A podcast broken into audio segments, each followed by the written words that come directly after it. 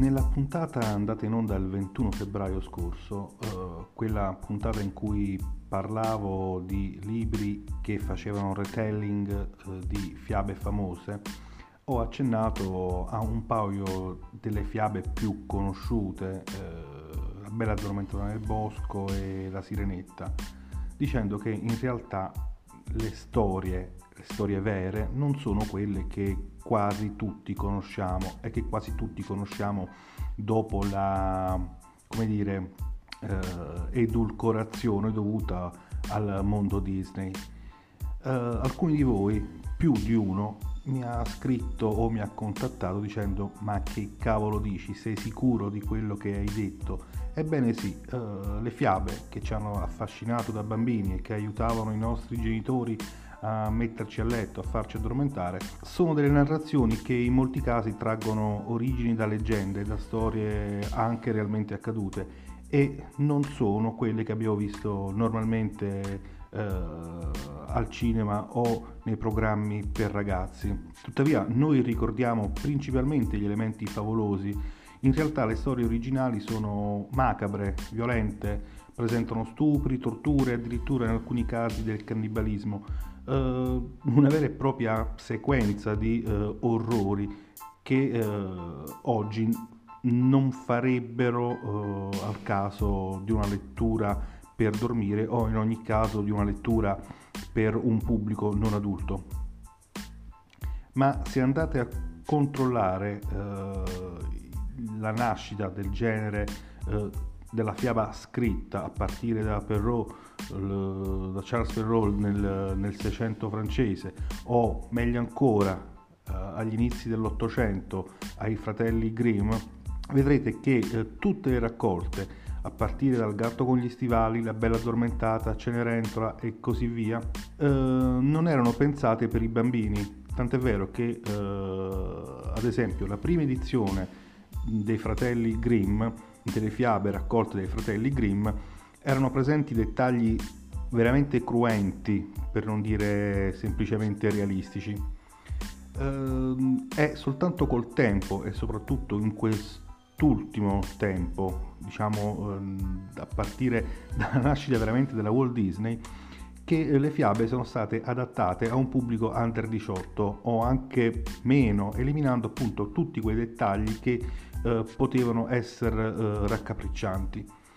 Mm, senza voler fare come al solito, senza vol- come voler fare una classifica o, o, delle fiabe più belle o quelle fiabe più cruenti in questo caso, vi eh, farò mh, mm, semplicemente un excursus uh, di quelle che per me sono le cinque fiabe più rappresentative o in ogni caso uh, a dire il vero le più conosciute attraverso appunto sempre i cartoon o attraverso i libri per bambini.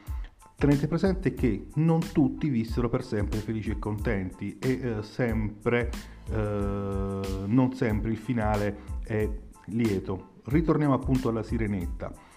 Uh, rispetto al cartone di Walt Disney, la versione originale di Christian Andersen uh, è molto più macabro. Uh, la sirena è sì sempre bellissima, si innamora sempre del principe dopo averlo salvato dalla morte, dall'annegamento, e così come nel, nella versione tra virgolette moderna, la sirenetta, la sirena chiede alla strega del mare di poter camminare sulla terra, quindi di avere le gambe al posto della coda la parte rimane ancora uguale nella storia disneyana rispetto a quella vera. La strega compie l'incantesimo sempre ad una condizione. La condizione questa volta è terribile. La sirenetta ogni volta che compirà un passo eh, lo farà come se camminasse su dei rasoi. Tant'è vero che i piedi della sirenetta nella storia vera eh, sanguinano continuamente. Per di più la sirenetta eh, perderà eh, la sua bellissima voce appunto di sirena proprio per il dolore. La sirena accetta questo dolore, questa tortura, pur di stare vicino al principe, ma il principe che è un grande stronzo eh, sposerà un'altra, quindi non c'è un lieto fine. Tant'è vero che eh, dapprima la nostra pesciolina decide eh, pensa di farlo fuori, di, di ucciderlo, eh, alla fine in realtà eh, decide di suicidarsi la sirenetta nella fiaba originale si suicida. Si suicida in una maniera assurda per una sirena, morendo affogata, si getta nell'oceano e muore affogata. Uh, seconda storia che ha avuto grandissimo successo tra i ragazzini, eh, sempre grazie alla uh, versione disneyana, è Raperonzolo, quella con i capelli biondi lunghissimi sopra la torre uh, al ventesimo piano. Rapunzel, Raperonzolo, nella storia originale non viene affatto salvata dal principe, non scende da, da, dalla torre, rimane chiusa là dentro però il principe che fa? Uno, quando arriva dentro la camera della, di, di, Rapunzel, praticamente la violenta, la mette incinta. Uh, dopodiché uh, Rapunzel viene accecata e viene lanciata in una foresta di rovi. Viene scoperto il piano di fuga di Rapunzel uh, e dopo tutto questo che ha già passato, incinta e stuprata, accecata, buttata in mezzo ai rovi, viene abbandonata in un, in un deserto dove eh, darà alla luce due gemelli. E proprio per questo il principe sarà costretto a girovagare per il mondo per anni e anni prima di ritrovarla. E stavolta sì abbiamo un lieto fine perché grazie all'amore del principe eh, lei ritornerà alla vista con una lacrima magica e si ricongiungeranno finalmente nel nostro lieto fine. Non sappiamo però che fine fanno i bambini, questo non, non si sa, può essere pure che sono stati abbandonati, quindi. Terza storia, la mia preferita, la preferita di tantissimi, quella di Biancaneve.